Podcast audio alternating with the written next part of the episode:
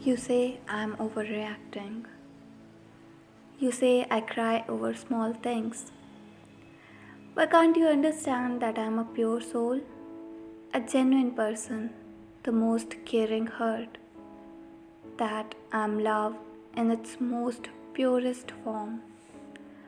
I'm not a human, I am an emotion. How can I be what I'm not? How can I suppress my feelings? Why can't you understand? You don't have to love me, just feel me. That's all I need.